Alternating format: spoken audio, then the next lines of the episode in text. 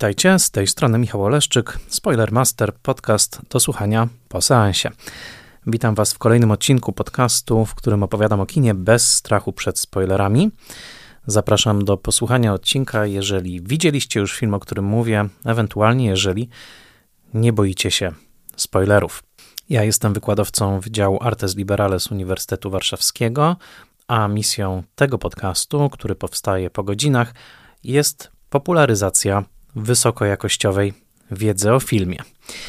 To już 201 odcinek Spoilermastera. Niedawno celebrowałem 200 odcinek, dodatkowym odcinkiem, w którym ujawniałem ukochane filmy moich patronek i patronów w ramach rankingu patronackiego, więc skoro zaczynamy trzecią setkę, warto przypomnieć, że to właśnie dzięki patronkom i patronom słuchacie tego podcastu. W serwisie patronite.pl można wesprzeć moją pracę nad nim i dziękuję wszystkim, którzy to zrobili w przeszłości i którzy obecnie także ten podcast wspierają. Szczególnie dziękuję moim patronkom i patronom imiennym, to znaczy Agnieszce Egeman, Sebastianowi Firlikowi, Joannie i Dominikowi Gajom, Odiemu Hendersonowi, Beacie Hołowni, Adamowi Andrzejowi Jaworskiemu, Annie Jóźwiak, Tomaszowi Kopoczyńskiemu, Jarkowi Krauzowi, Magdalenie Lal, Bartoszowi Filipowi Malinowskiemu z Bez Schematu, Misiowi Misiowej i Misiowi Juniorowi, Jakubowi Mrozowi, Iwonie Oleszczuk-Jaźwieckiej, Annie i Krystianowi Oleszczykom, Władimirowi Panfiłowowi, Tomaszowi Pikulskiemu, Magdalenie Święch, Weronice Więsyk, Jackowi Wiśniewskiemu, Michałowi Żołnierukowi, podcastowi Let's Mate Movies, czyli Jerzemu Zawackiemu i Tomaszowi Mączce, a także blogowi Przygody Scenarzysty, prezentującemu analizy scenariuszowe. Dziękuję im wszystkim i jak zawsze zachęcam do tego wsparcia. Dzięki patronkom i patronom co tydzień w piątek na kanale ląduje nowy odcinek. Dzisiejszy odcinek jest szczególny z kilku względów. To jest odcinek otwierający, jako się rzekło, trzecią setkę Spoilermastera, ale także zaprosiłem do tego odcinka jednego z moich najbliższych przyjaciół. Za chwilkę porozmawiam o filmie Ich Noce Franka Capry z 1934 roku z Sebastianem Smolińskim. Sebastian obecnie razem ze swoją małżonką Patrycją Muchą są dyrektorami artystycznymi festiwalu Timeless Film Festival, który już w kwietniu 2024 roku wydarzy się w Warszawie i będzie to pierwsza edycja imprezy w całości poświęconej celebrowaniu klasyki filmowej.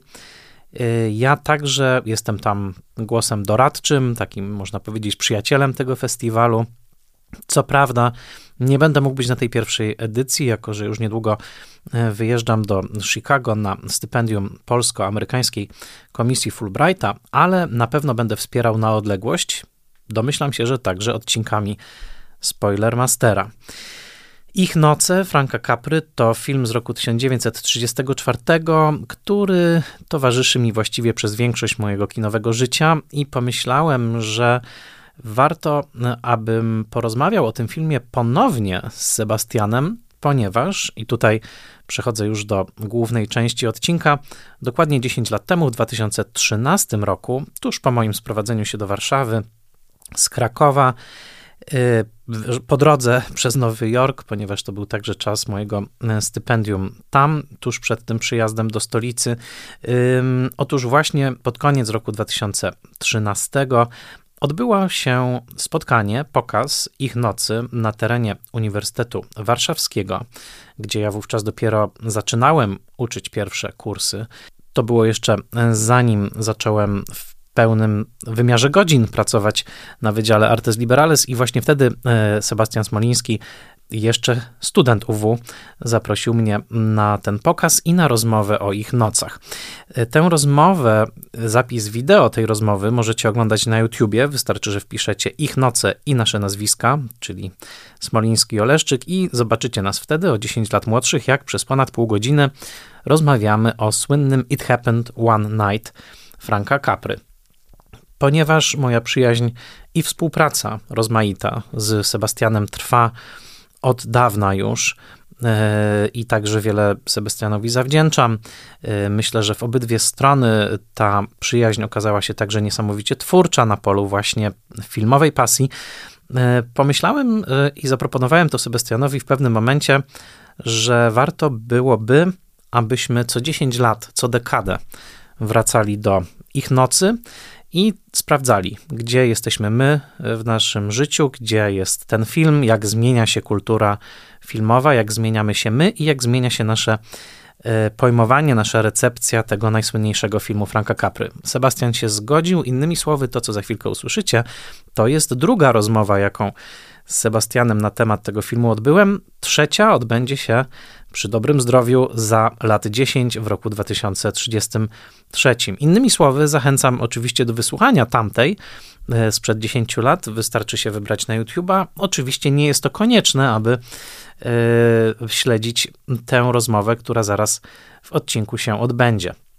Przypomnę tylko, że Ich Noce to jest film, który często pojawia się w rozmaitych teleturniejach i zagadkach, ponieważ jest to pierwszy film w historii hollywoodzkiego kina, który otrzymał pięć głównych Oscarów za film, reżyserię, scenariusz i dwie role główne, Clarka Gable'a i Claudette Colbert, i film, który uchodzi za mm, matrycę wszystkich właściwie mm, ważnych komedii romantycznych, które przyszły już po tym filmie. Był to film, który uratował studio Columbia i wyniósł je z mm, półki niższej na wyższą w hollywoodzkiej hierarchii. I był to także film, który domyka okres, e, można powiedzieć, e, przed zacieśnieniem cenzorskich cugli y, na kinie amerykańskim, ponieważ już po roku 1934 o wiele trudniej będzie czynić pewne aluzje.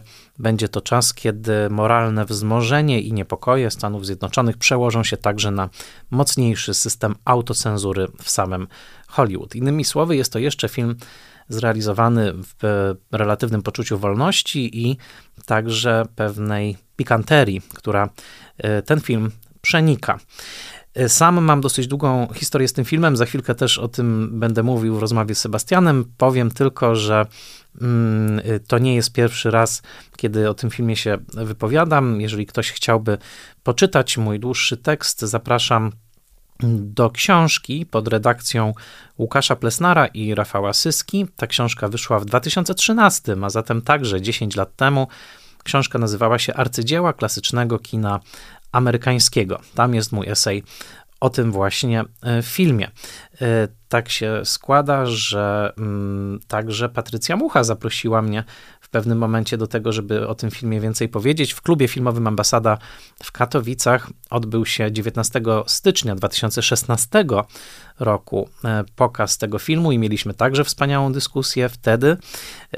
Także to jest też dla mnie bardzo, bardzo miłe mm, wspomnienie. A obecnie wracam do tego filmu, jako się rzekło, w towarzystwie e, Sebastiana e, Smolińskiego. Z tego co sprawdzałem, obecnie legalnie, mówię o grudniu 2023, ten film można oglądać na dwóch polskich streamingach, mianowicie na Apple TV i w serwisie Rakuten. E, zachęcam do oglądania tego filmu. Myślę, że poziom pasji będzie oczywisty w naszej rozmowie z Sebastianem i że także zarazimy miłością do tego filmu kolejne e, pokolenia, powiem wzniośle, kinomanek i e, kinomanów. Na sam początek e, chciałbym tylko przytoczyć fragment tego mojego tekstu e, z książki, o której wspomniałem. E, przede wszystkim po to, żeby ustawić pewien nastrój do ich nocy i także, żeby wprowadzić tych, którzy może ten film pamiętają słabo.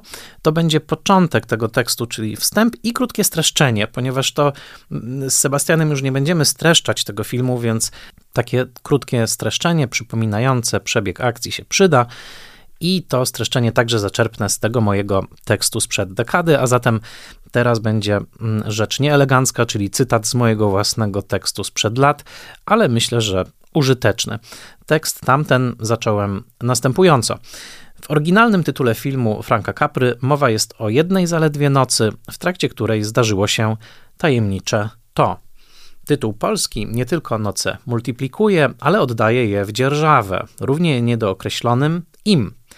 Z kolei opowiadanie Samuela Hopkinsa Adamsa, na podstawie którego Robert Riskin napisał scenariusz filmu, wskazuje na nocny autobus nie obiecując nam ani spotkania z nimi, ani z tym, podpowiadając co najwyżej, że prawdziwym tematem opowieści jest podróż i zmiana, przejście od A do B pod osłoną nocy właśnie. Oni, czyli para, to, czyli miłość. Ich noce opowiadają o narodzinach tego uczucia, ale nie są bynajmniej melodramatem, tylko najklasyczniejszą z klasycznych komedią romantyczną. Jeśli melodramat obiera za punkt wyjścia parę ludzi, którzy dobrze wiedzą, że są sobie przeznaczeni, mimo że świat zewnętrzny działa przeciwko ich uczuciu, to komedia romantyczna woli pary niewiedzące o swej miłości aż do ostatniej rolki filmu, mimo że cała widownia jest pod tym względem od bohaterów mądrzejsza. Zadaniem widza melodramatu jest łukanie i wyklinanie okrucieństwa losu. Komedia romantyczna werbuje do śmiechu i sekundowania. Wiemy przecież, że ten milioner i ta dziewczyna, ten gangster i ta reporterka i tak dalej, mimo że kłócą się do upadłego i wymyślają sobie bez ustanku, muszą w końcu zrozumieć, że miejsce każdego z nich jest tylko i wyłącznie w ramionach drugiej strony. Fektunek słowny jest narzędziem erotycznej gry co najmniej od czasów komedii Williama Shakespeare'a. Jeśli szukać najdoskonalszego filmowego wykorzystania owego fektunku, to jest nim zapewne amerykańska screwball comedy lat 30. i 40. XX wieku. Komedia postrzelona, stanowiąca podgatunek komedii romantycznej, raz po raz prezentowała historie, w których, to cytat z drapieżnego maleństwa, impuls miłosny często ujawnia się jako dążenie do konfliktu. I teraz krótkie streszczenie ich nocy. Ellie Andrews, Claudette Colbert, zepsuta i uparta dziedziczka wielkiej fortuny, buntuje się przeciwko swemu ojcu, domagającemu się anulowania małżeństwa, jakie jego córka samowolnie zawarła z lotnikiem celebrytą, niejakim Kingiem Wesleyem. Po kolejnej gwałtownej sprzeczce z ojcem dziewczyna ucieka z luksusowego rodzinnego jachtu i postanawia incognito dojechać autobusem z Miami do Nowego Jorku, gdzie przebywa Wesley. Po drodze spotyka wygadanego reportera Petera Warren, który właśnie stracił pracę i szuka chwytliwego tematu pozwalającego na napisanie przebojowej relacji. Kiedy Peter orientuje się, kim tak naprawdę jest Ellie, oferuje jej układ. Pomoże nieprzystosowanej do funkcjonowania w spartańskich warunkach dziewczynie dostać się do męża, jeśli ta w zamian odda mu prawa do opisania historii swej romantycznej ucieczki na wyłączność. Po drodze wzajemna niechęć ustępuje wspólnej frajdzie z przezwyciężania kolejnych kryzysów, a następnie miłości. Znaczącą rolę w tym procesie odgrywa fakt, że Ellie i Peter zmuszeni są raz po raz do nocowania pod jednym dachem, tudzież pod gołym niebem, co sprzyja powolnemu przenikaniu się ich, z początku pilnie strzeżonych, sfer intymności. Kiedy w trakcie kolejnej nocy dziewczyna wyznaje reporterowi miłość, ten początkowo ją odrzuca, po czym decyduje się na związek dopiero wówczas, kiedy Ellie, przekonana o niechęci Petera, zasypia, a następnie rusza w dalszą drogę ku Wesleyowi. Dopiero w ostatniej chwili, gdy ślub cywilny z Wesleyem ma zostać przypieczętowany ślubem kościelnym, Eli, podjudzana przez ojca, przychylnego Peterowi, odkąd przekonał się o jego bezinteresowności, ucieka sprzed ołtarza, anuluje związek z Wesleyem i w ostatniej scenie widzimy ją już jako panią Warren. Młoda para skonsumuje związek w takim samym domku kempingowym, w jakim spędziła swą pierwszą noc, kiedy to gwarantem przyzwoitości był przewieszony pomiędzy łóżkami koc – zwany przez Petera murami Jericha. Ostatnim dźwiękiem, jaki rozlega się w ich nocach, jest głośna trąbka. Mury Jericha lądują na podłodze. Do całego tekstu odsyłam już w książce pod redakcją Rafała Syski i Łukasza Plesnara. Tymczasem pora porozmawiać o ich nocach. Do studia zaproszę teraz Sebastiana Smolińskiego. No i jest już ze mną Sebastian Smoliński. Witaj, Sebastianie. Cześć Michale, bardzo mi miło. Zaszczyt tu być. Ja się bardzo cieszę, ponieważ przez jakiś błąd systemu, a może przez opatrzność, jeszcze nie byłeś gościem mojego podcastu, a tak się składa, że stuknęły mu już 200 e, odcinków ostatnio, ale pomyślałem sobie, jak to jest możliwe, że tyle osób już gościłem, a ciebie jeszcze nie. E, osobę tak dla mnie ważną, mówię to wprost. E, no, może dlatego, że robimy także nasz wspólny podcast i to tak, jest oddzielny pro projekt, więc nagraliśmy trochę i nagadaliśmy się o Hitchcocku, bo e, Foreign Correspondence Deeper into Hitchcock to jest nasz wspólny projekt i może to sprawiło, że jakoś ta e, Twoja obecność spoilermasterowa została w czasie mm, odsunięta, ale oto się wydarza i wydarza się w szczególnym kontekście. E, mianowicie mm, wracamy do naszej rozmowy o ich nocach. It happened one Night, czyli o filmie Franka Capry z 1934 roku, o którym ostatnio rozmawialiśmy jesienią 2013 roku i e, zrodził się taki pomysł między nami, żebyśmy co 10 lat wracali do tego filmu, żeby te nasze rozmowy o ich nocach były takimi kamieniami milowymi, żebyśmy patrzyli, jak my się zmieniliśmy, jak ten film się zmienia, jak kontekst wokół niego się zmienia. Dodam tylko, że za 10 lat, kiedy spotkamy się tutaj, ja jako 51-latek, mm, a ty jako 41-latek. Tak, bo między nami notabene jest dokładnie 10 lat. 10 lat różnicy, tak, rocznik 82 ja i rocznik 92 Sebastian. Więc y, wtedy temu filmowi będzie stukała prawie setka, ponieważ y, jeśli wszystko się dobrze poukłada, jeśli świat i my przetrwamy, no to w tym składzie spotkamy się w 2033 roku. Znam ludzi notabene, którzy już teraz, kiedy planują na przykład coś nawet za 10 lat, byłem świadkiem tego, już to wstukują do Google kalendarza na ten Świetnie, czas. uwielbiam kalendarz Google. Ja, nie rozstaje się. No to super, ja też i bardzo możliwe, że dzisiaj dostaniesz ode mnie zaproszenie na wydarzenie właśnie na 2000 poczekaj, 2034, tak, czy 2033 rok. Jak w tym dowcipie PRL-owskim. Jakim? E, dzień dobry, możemy pani zamontować telefon za 10 lat. Nie, przepraszam, za 10 lat to ja odbieram mieszkanie. A, no tak, dokładnie. Coś w tym rodzaju. Dokładnie, dokładnie. Więc za 10 lat, e, kiedy film Ich Noce, który tutaj na e, naszym biurku leży w postaci Blu-rayu, Sebastian ma swój egzemplarz Criterion Collection, ja mam swój. Kto, dźwięk otwierania. Dźwięk otwierania Blu-ray jak Criteriona. No pytanie, na jakich nośnikach wtedy ten film będzie, zobaczymy. Ale e, tak czy siak, chcę tylko po prostu powiedzieć, że jest to dla mnie bardzo miła okazja. Wróciłem do naszego nagrania sprzed lat i oczywiście zachęcam naszych e, słuchaczy i słuchaczki do tego, żeby też to zrobili. E, mogę sobie pozwolić na komentarz, jesteśmy na nim dużo młodsi. Ty masz bujniejszą czuprynę, ja jestem chudszy o jakieś 15 kilo, y, ale mówię to po prostu jako obserwację, zmieniamy się cały czas. Y, dobrze, zacznijmy. Chyba cię nie pytałem jeszcze, w jakich okolicznościach ten film zobaczyłeś po raz pierwszy. Od mhm. tego może e, zacznijmy. Świetne pytanie. Nie pamiętam, ale odpowiem tylko na to, co na, na twoje piękne wprowadzenie. Mm, nie czuję w ogóle, że w jakimkolwiek sensie przychodzę za późno do Spillermastera. Obserwuję od samego początku, od ramenu w kinie, który swoją drogą słuchaliśmy z moją żoną e, Patrycją, e, myjąc okna w wynajmowanym mieszkaniu na Nowolipkach, więc to pamiętam.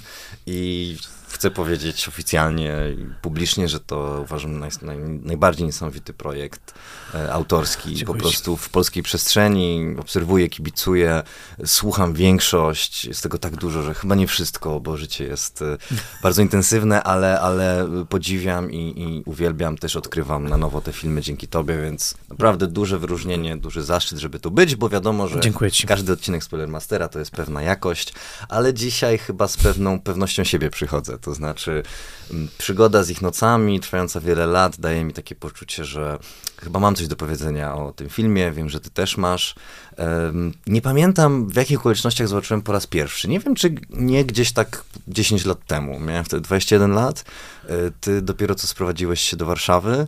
To też było dosyć niesamowite, że właśnie krakowski filmoznawca i mój mentor i ulubiony krytyk Michał jest w Warszawie i wykorzystywałem to jako, e, no, jako student mischu na UW, żeby, żeby zorganizować spotkania filmowe. Zajmowałem się wtedy tym. To był pokaz zupełnie partyzancki, bez żadnej kopii za przeproszeniem z Park Circus za 600 euro, tylko um, puszczaliśmy ten film z pliku na terenie uniwersytetu, no ale wiadomo, że uniwersytet e, rządzi się swoimi prawami, w ramach policja tam nie wchodzi. Edukacji, tak. w ramach edukacji, to był bezpłatny pokaz, pojawiło się mnóstwo osób, E, ja byłem bardzo, no byłem bardzo stresowany. Wtedy w ogóle przeżywałem wystąpienia publiczne bardzo. Udało mi się to przepracować. E, już, już lubię wręcz takie sytuacje, ale wtedy też fakt, że ty byłeś gościem, to chyba pierwszy ten pokaz, bo drugi był, drugi to było drapieżne maleństwo, wykorzystaliśmy -hmm, to. Mm -hmm, I nie pamiętam, dlaczego właściwie oglądaliśmy akurat Screwball Comedy z lat 30., co było bezpośrednim powodem? No ja myślę, że twój chyba y, rosnąca fascynacja tym, to, to ty wybierałeś te filmy, prawda? Czy mm, ktoś chyba inny? Tak, nie, no tak. no ja, ja, ja, tak, tak. tak. Bo, bo, bo chyba wtedy, jeżeli tak dobrze sobie przypominam, to już wtedy y, lubiłeś te, te, te, filmy i już wtedy też w naszych rozmowach e, pojawiały się nazwiska mm, amerykańskich badaczy, krytyków, e, podkreślam to bardzo, bo dzisiaj no, te, te, nasze historie życia i pasji, one się na wielu poziomach zazębiają, więc ym, y, pamiętam, że już wtedy wymienialiśmy takie nazwiska jak właśnie czy Pauline Kael, czy James Harvey, jego książka o komedii romantycznej Hollywoodu lat 30. i 40., w której ich noce są przepięknie omówione i chyba ja to trochę tak pamiętam, że to nie, nie był dla ciebie jakiś e, obce ciało, że tak powiem, to kino lat 30., tylko że myśmy już chyba wtedy e, dosyć swobodnie posługiwaliśmy się nazwiskami takimi jak Sturges, na przykład i, i chyba to była, ale dodajmy, czy to nie była też część tej twojej amerykofilii, która jest trochę inna niż moja, ale, ale jest? Myślę, że tak, no. zdecydowanie. Myślę, że to wyrosło z tego poczucia, że warto te filmy oglądać razem, e, z publicznością i, i, myślę, że, że to było dla mnie zdumiewające właśnie.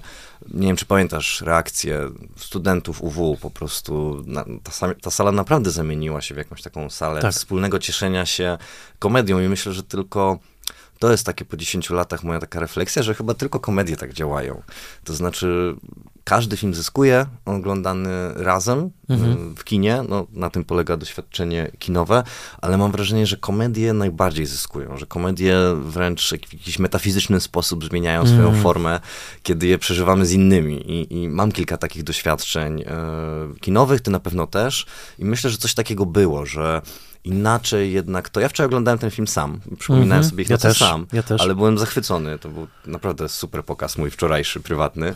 Mm, ale wtedy to, to było fantastyczne. Może stąd to też wypływało z takiego poczucia, że amerykanofilia i że właśnie zbyt często postrzegamy Hollywood tak naskórkowo, powierzchownie, a chyba łączyło nas poczucie, że te filmy są wybitne, ważne. Mm -hmm, mm -hmm. Tak mi się wydaje. E, przypomnę ci, bo wiem, że sobie nie przypominałeś tej naszej rozmowy sprzed 10 lat, ale ja dzisiaj ją wysłuchałem, że już wtedy, um, że tak powiem, e, młoteczkiem opukiwałeś ten temat swojego gniewu, czy jakiejś niezgody na mówienie o kinie stylu zerowego, to znaczy o, o tym, że, że te filmy hollywoodzkie lat 30., powiedzmy, czy 40., że one właśnie nie mają swojego stylu, że to jest ten cudzysłów styl zerowy. Tutaj dopowiem, chodzi o książkę Mirosława Przylipiaka, który w połowie lat 90. w polskim filmoznawstwie, trochę idąc śladami Borduela i Thompson, ale uzupełniając to swoją perspektywę, zaproponował takie pojęcie właśnie kina stylu zerowego, czyli takiego rzekomo uśrednionego stylu, który rzekomo jest identyczny w filmach hollywoodzkich, powiedzmy tego okresu klasycznego, a ty już wtedy, a wiem też, że z latami mm. to chyba się u ciebie nasiliło, miałeś taką podejrzliwość na zasadzie, no, no, że nie, że to nie jest tak, że te filmy są identyczne stylistycznie, bo e, powiedzmy, że teraz no, film Capry jest zupełnie inny od filmu Mankiewicza, film Mankiewicza jest inny od filmu Hitchcocka. I Lubicza. I Lubicza, tak. Myślę, że nawet e, tak, z Lubiczem tu przede wszystkim powinniśmy mm. porównywać, bo e, na pewno to nazwisko jeszcze, jeszcze powróci. Rozumiem, że z latami to chyba się u ciebie nasiliło raczej niż y, opadło. Dzięki, dzięki za tę przypominajkę, no zdecydowanie, zdecydowanie cieszy mnie. Oczywiście odsłuchiwałem naszą rozmowę, ale w sumie trochę celowo do niej nie wracałem jakby wczoraj, e, e, przygotowując się do nagrania. E, super, że, że, że to pamiętasz, czy że to jest, bo rzeczywiście ten gniew tylko rośnie.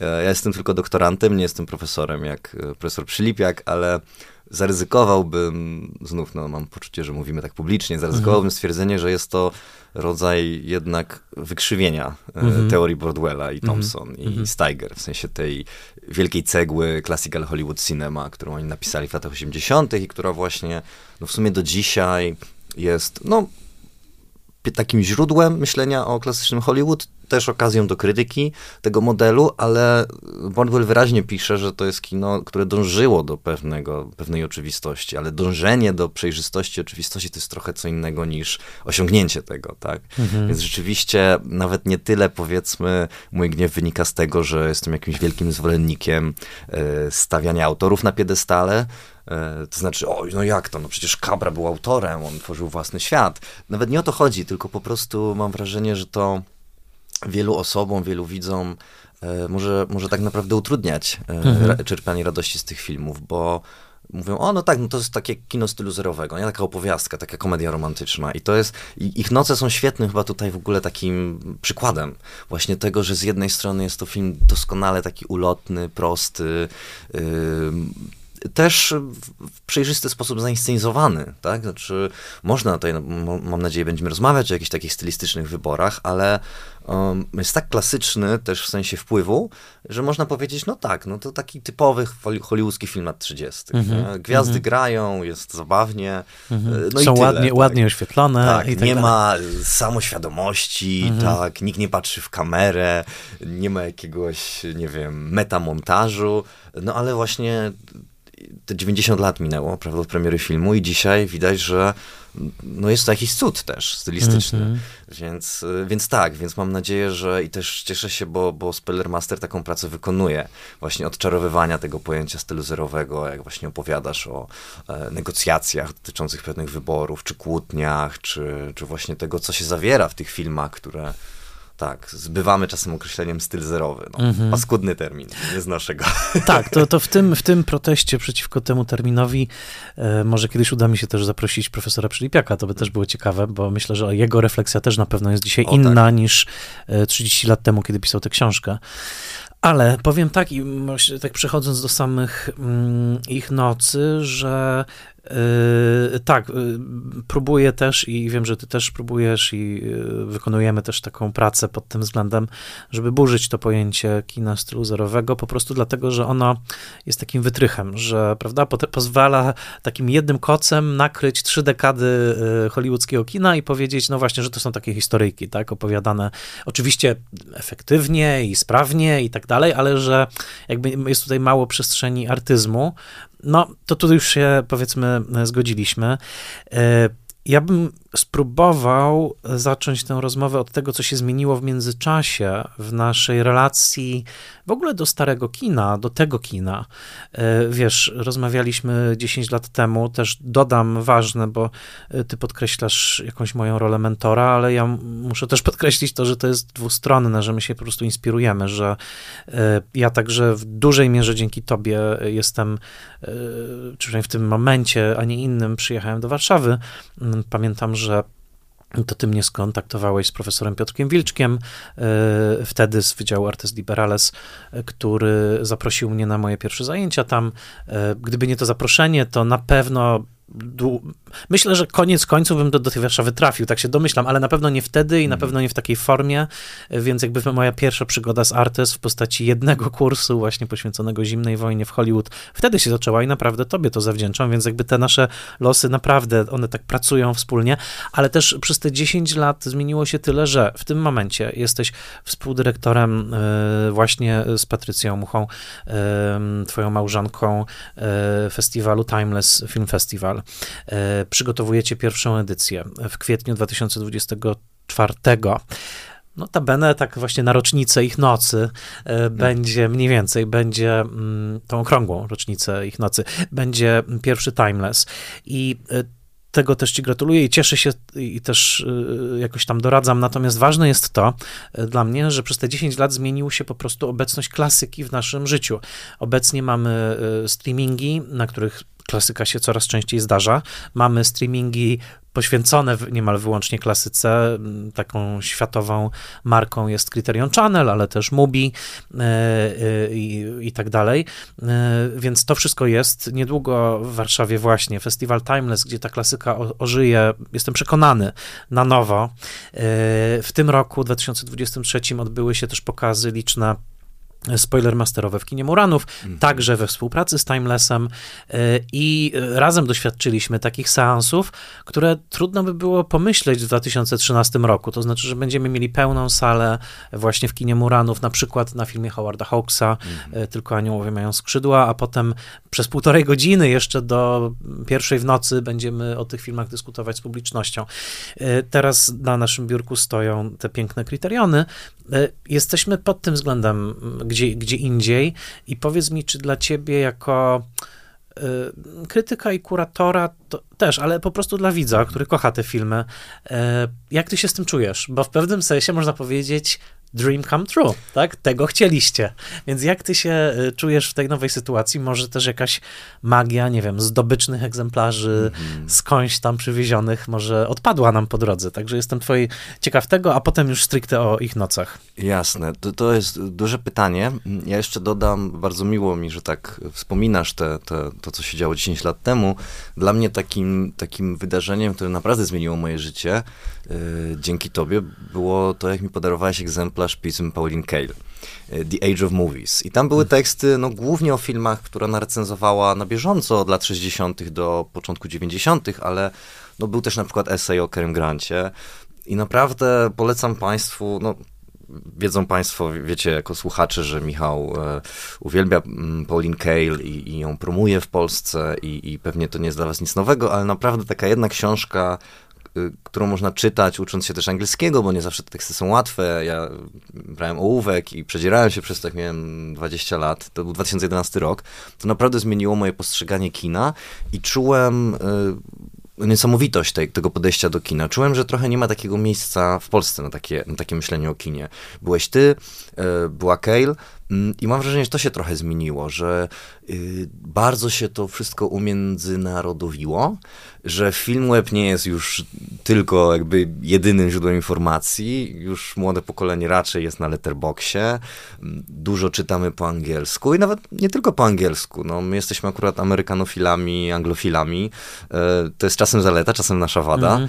mm, ale to się chyba zmieniło. Rzeczywiście, że nie ma już tego takiego poczucia, że można coś wyjąć z jakiegoś tajemnego kufra i pokazać ludziom, bo oni nigdy o tym nie słyszeli. Właśnie mam wrażenie, że trochę tutaj ten wektor się przestawił. Wciąż jest bardzo dużo do odkrywania, ale faktycznie oprócz tych zmian, o których mówiłeś, też powstała pewna moda na klasykę. I myślę sobie, że nie wiem, taka moja intuicja jest taka, że streamingi, które miały zabić, jakby stare kino czy pewne kanony, tak naprawdę poprzez jakąś taką odwrotną, odwrotne działanie sprawiły, że jesteśmy tak zmęczeni, znaczy ja przynajmniej, ale nie jestem jedyny na pewno, mm -hmm. tak zmęczeni, zmęczeni nadmiarem treści, które są nieprzefiltrowane, które tak szybko ulatują, to są oczywiste rzeczy, ale że, że przez to ciągnie nas do takich jakby filmów wydarzeń, takich wieczorów wydarzeń, właśnie jak twoje wieczory Spoilermastera, ludzie zjeżdżający się z całej Polski, żeby zobaczyć film mhm. swoim wstępem i o nim porozmawiać. Film, który mogą za przeproszeniem na YouTubie, na YouTubie sobie obejrzeć, tak? tak? tak. Więc mhm. właśnie te, te, mity o tym, że oglądanie będzie teraz tak wygodne, że kina umrą, bo każdy może kliknąć. Tak, możemy kliknąć, ale nie robimy tego, bo jednak jesteśmy, no nie wiem, istotami ludzkimi, potrzebujemy jakiejś wspólnoty, y, jakiegoś poczucia wyjątkowości.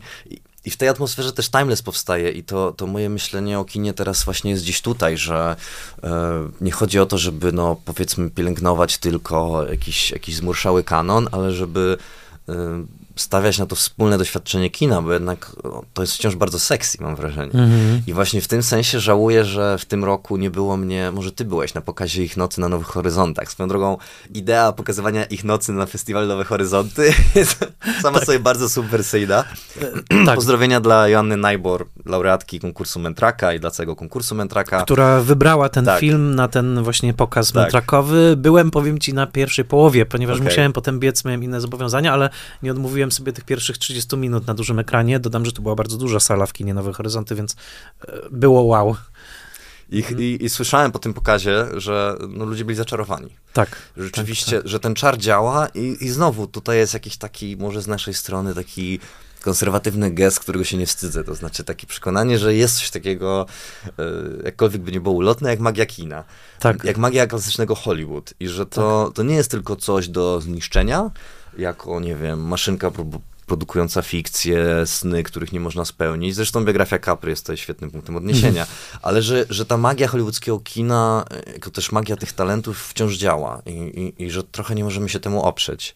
I mhm. uważam, że to jest bardzo piękne. To jest, y, to jest piękne i bo y, w ogóle i w tym jest też takie, taki triumf. E, oczywiście mówimy rzeczach, o rzeczach na taką butikową skalę, tak? No bo żeby było jasne, E, I tu pozdrowienia dla Roberta Denirskiego, którego e, czarnowictwo na Facebooku, e, ale też mówię to z sympatią, często pod moimi postami się pojawia, prawda?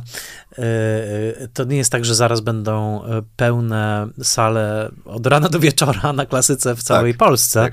ale chodzi o to, że rzeczywiście okazało się, że to zebranie pewnej grupy ludzi, pasjonatów, którzy doceniają już nie tylko sam film, ale doceniają tą jego oprawę, doceniają też warunki prezentacji, te kopie odnowione, to też ma duże, duże znaczenie, że to wszystko po prostu gra. Obecnie trwa triumfalny pochód opętania Andrzeja Żuławskiego, mm. wprowadzonego Wspaniale. przez firmę Reset e, I, I, ja sam byłem zdziwiony, bo ja też współpracowałem e, z Resetem, e, nagrałem odcinek o opętaniu, ale naprawdę są po prostu wyprzedane kolejne sale. Nie jeden pokaz, tylko jest wiele, wiele tych pokazów w całej Polsce, więc cały czas patrzę na wrzutki i, i, i naprawdę się z tego cieszę. Także to jest absolutnie tutaj też się też się zgodzę. Y, podkreśliłbym rolę też, bo to było jak lawina po prostu y, y, internetowa, social mediowa. Taki refleksyjny ten odcinek się robi, ale dokładnie taki miał być. Mhm mianowicie społeczności, które się stworzyły i to czasami dosyć duże społeczności. Myślę o takich, no, filmawce, o osobach, które powstały też jakby wokół filmawki. Dla mnie praca na przykład pełnej sali, Pełna sala, tak. która stawia na taką, bardzo szanuję, taką e, dopiętą na ostatni guzik merytorykę, prawda, jeśli chodzi o, e, także jeżeli chodzi o prezentowanie klasyki kina. I często bardzo, bardzo rzadkiej, znaczy bardzo, tak, bardzo mało znanej. Rzadkiej, ale zawsze ten research jest wykonany, przy tym jeszcze powiedzmy takie e, zjawisko jak warszawskie kino Amondo i e, naprawdę młodzi kinomani, kinomanki, ja już naprawdę czuję się e, pośród nich jako prawdziwy dinozaur.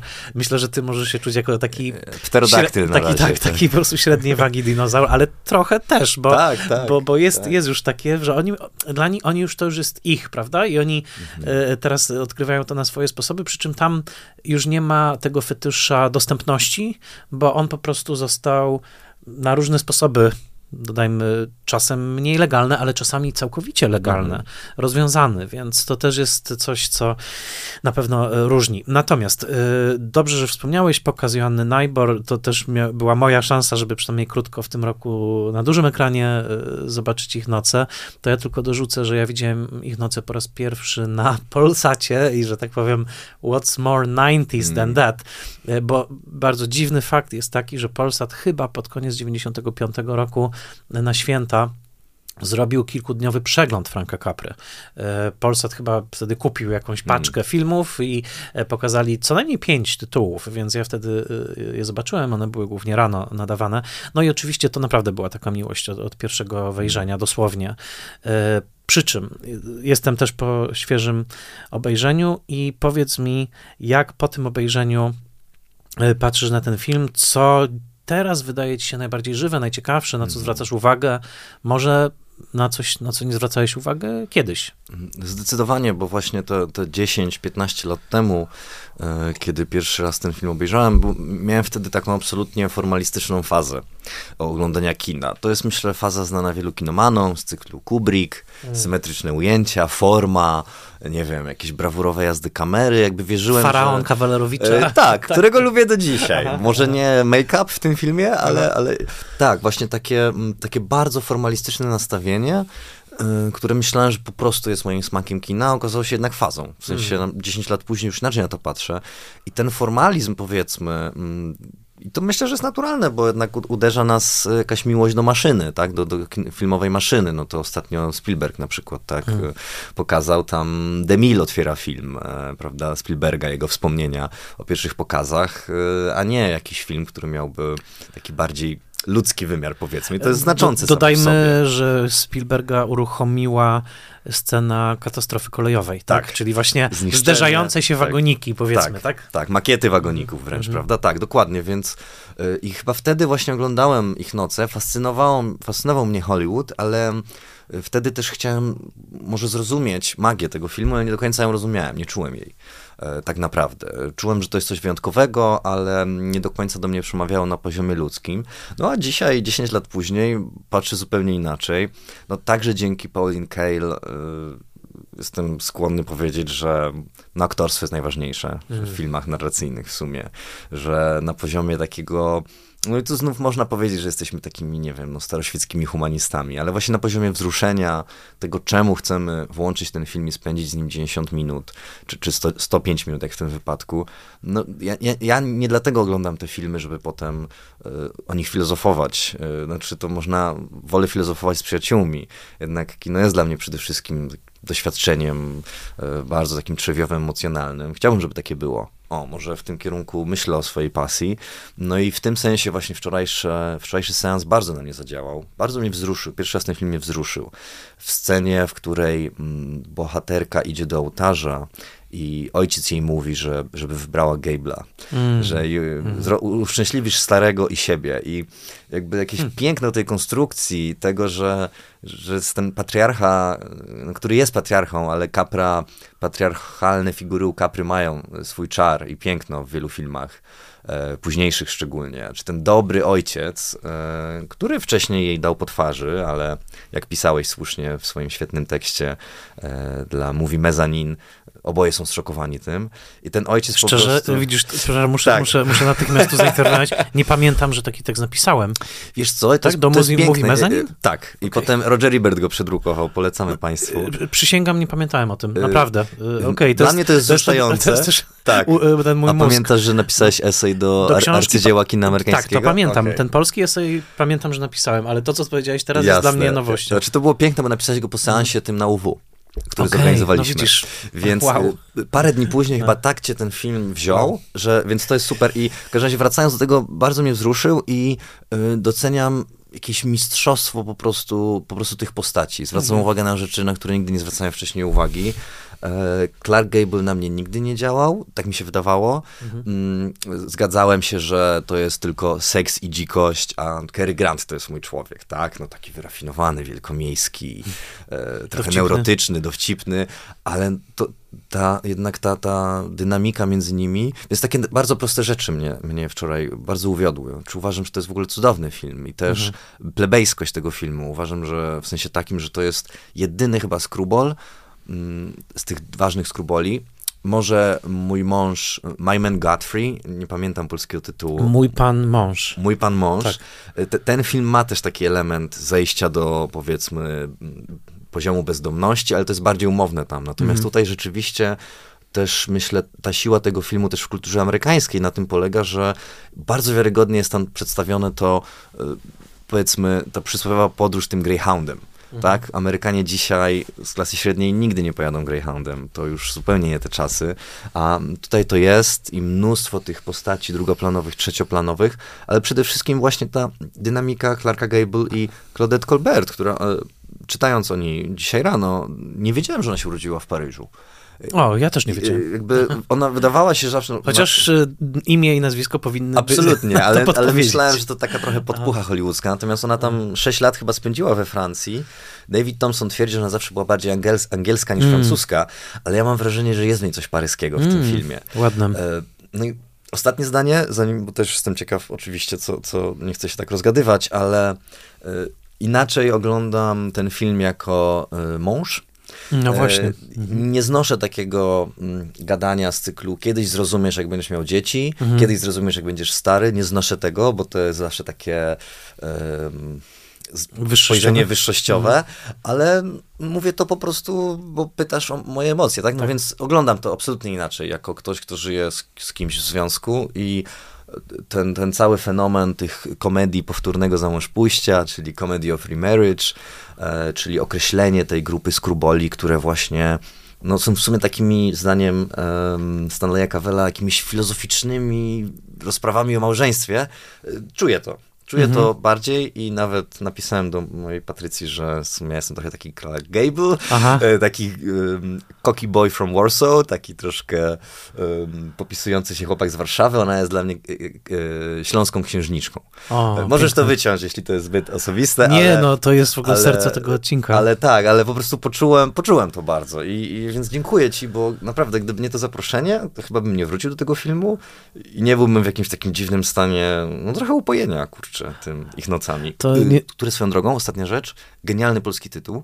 Nie wiem, kto go wymyślił, ale tytuł Ich. Noce to jest No. genialne, bo jest, jest lepszy niż oryginalny, moim zdaniem. E, tak, dobrze, że o tym wspomniałeś. Nie mam oczywiście zielonego pojęcia, pewnie już się nie dowiemy, kto wymyślił ten tytuł. E, natomiast tak, też myślę, że to jest lepszy, e, że to jest lepszy tytuł. Nie, no to, to co powiedziałeś jest, jest przepiękne. E, swoją drogą uśmiechnąłem się, bo powiedziałeś, że nie chcesz za bardzo filozofować o tym filmie, ale jednak przyniosłeś właśnie tę najsłynniejszą filozoficzną książkę. Położyłeś ją tutaj. To jest książka, dopowiem dla naszych słuchaczy, Stanleya Cavella, The Pursuits, Pursuits of Happiness, czyli dosłownie pogonie za szczęściem, podkreślamy tu liczbę mnogą, The Hollywood Comedy of Remarriage, przepiękny rozdział o tym filmie. E, I też, no widzisz, e, dużo, dużo tu powiedziałeś. Ja na pewno, mm, tak jak patrzę też na siebie, dla mnie mm, myślę, że ja byłem wtedy przed czasem wielkich życiowych zmian, nawet chyba się nie spodziewałem jak bardzo dużych. E, To była dla mnie bardzo burzliwa dekada, te 10 lat, które teraz jakby do, domykam, powiedzmy, tak. E, I, I wtedy, jak rozmawialiśmy, też na pewno się nie mogłem spodziewać, jak, jak bardzo, ale to też było na wielu poziomach takie spotkanie ze sobą. Mm, I, i mam wrażenie, że mówiąc o hollywoodzkim jakby templejcie, że jakby zakończone pozytywnie, tak. Natomiast, więc jak patrzę teraz na ten film, to bardziej niż wtedy e, patrzę na ten film jako o spotkaniu dwójki bardzo żywiołowych ludzi. To jest coś, co chcę podkreślić, że em, i to już nie będę nawiązywał do tamtej rozmowy, ta, ta musi jakby teraz już istnieć sama.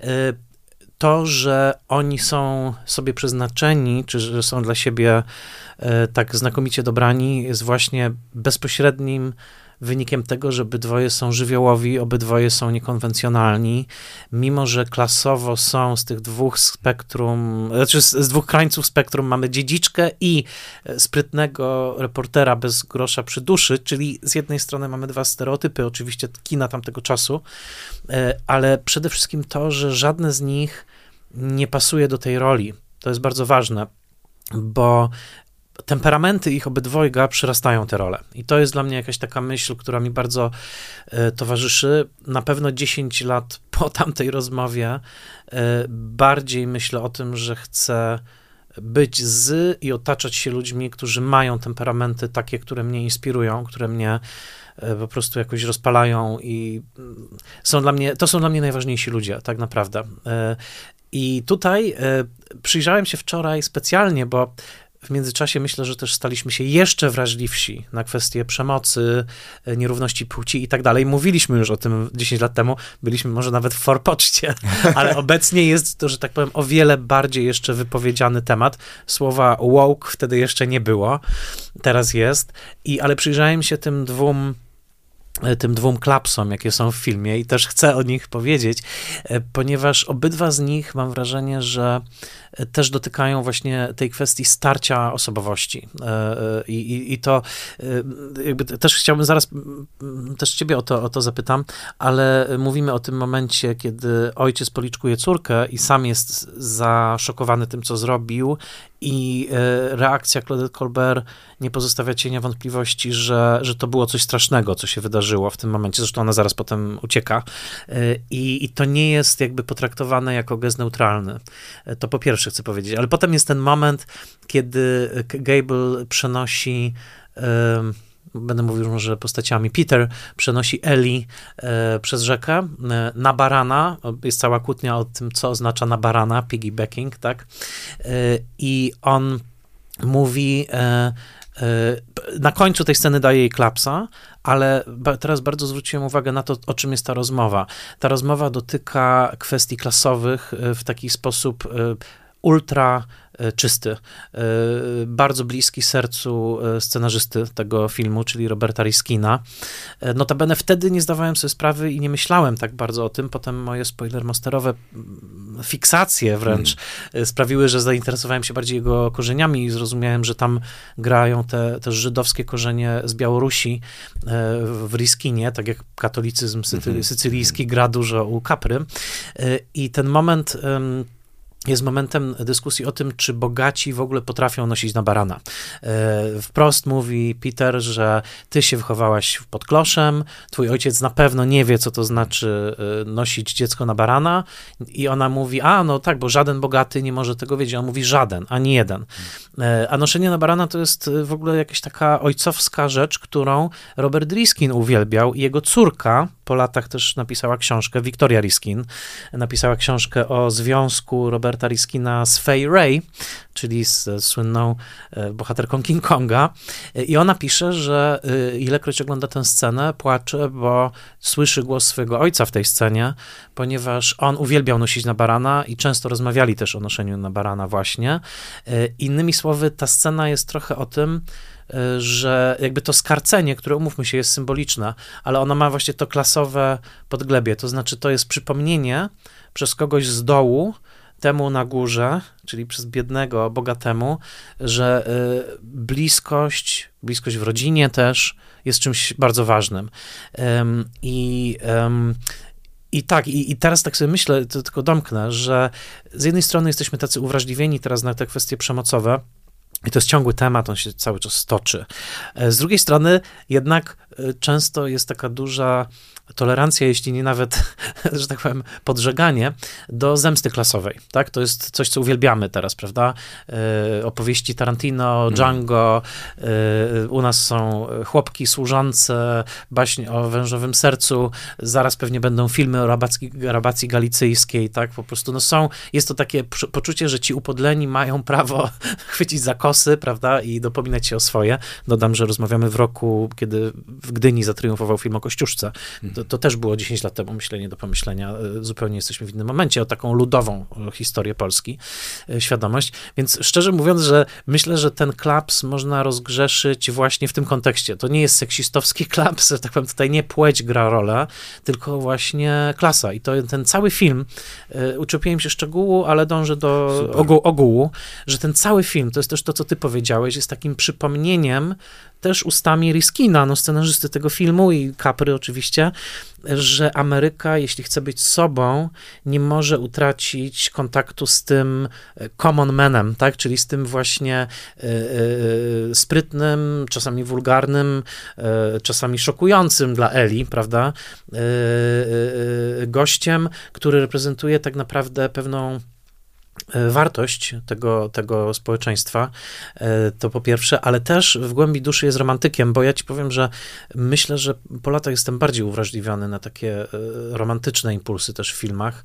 Też może jestem mniej taki analityczny, ale ten monolog jego o wyspie na Pacyfiku, mhm. na którą chciałby zabrać ukochaną kobietę i nurkować z nią w świetle księżyca i że on szuka takiej właśnie kobiety, która cieszyłaby się tym tak samo jak on, no to przecież to jest jakieś w ogóle sedno takiego romantyzmu e, graniczącego nawet sentymentalizmem, ale ale, ale to zapominamy, że w tym Peterze Warnie, który jest tym właśnie cynikiem, oschłym, e, prawda, trochę szowinistycznym, mm, że to jest pewna skorupa, tak, ale że on naprawdę w głębi serca jest takim amerykańskim romantykiem, którego nie powstydziliby się, nie wiem, Emerson i Thoreau y, i tak dalej. Także długa, długa rozmowa, ale chciałem to, w sensie długa wypowiedź, ale, ale chciałem to wypowiedzieć, bo ym, po latach myślę sobie, że przez ten film, przez, te, przez to stulecie już właściwie tego filmu, przebijają się dwie wspaniałe amerykańskie osobowości y, aktorów,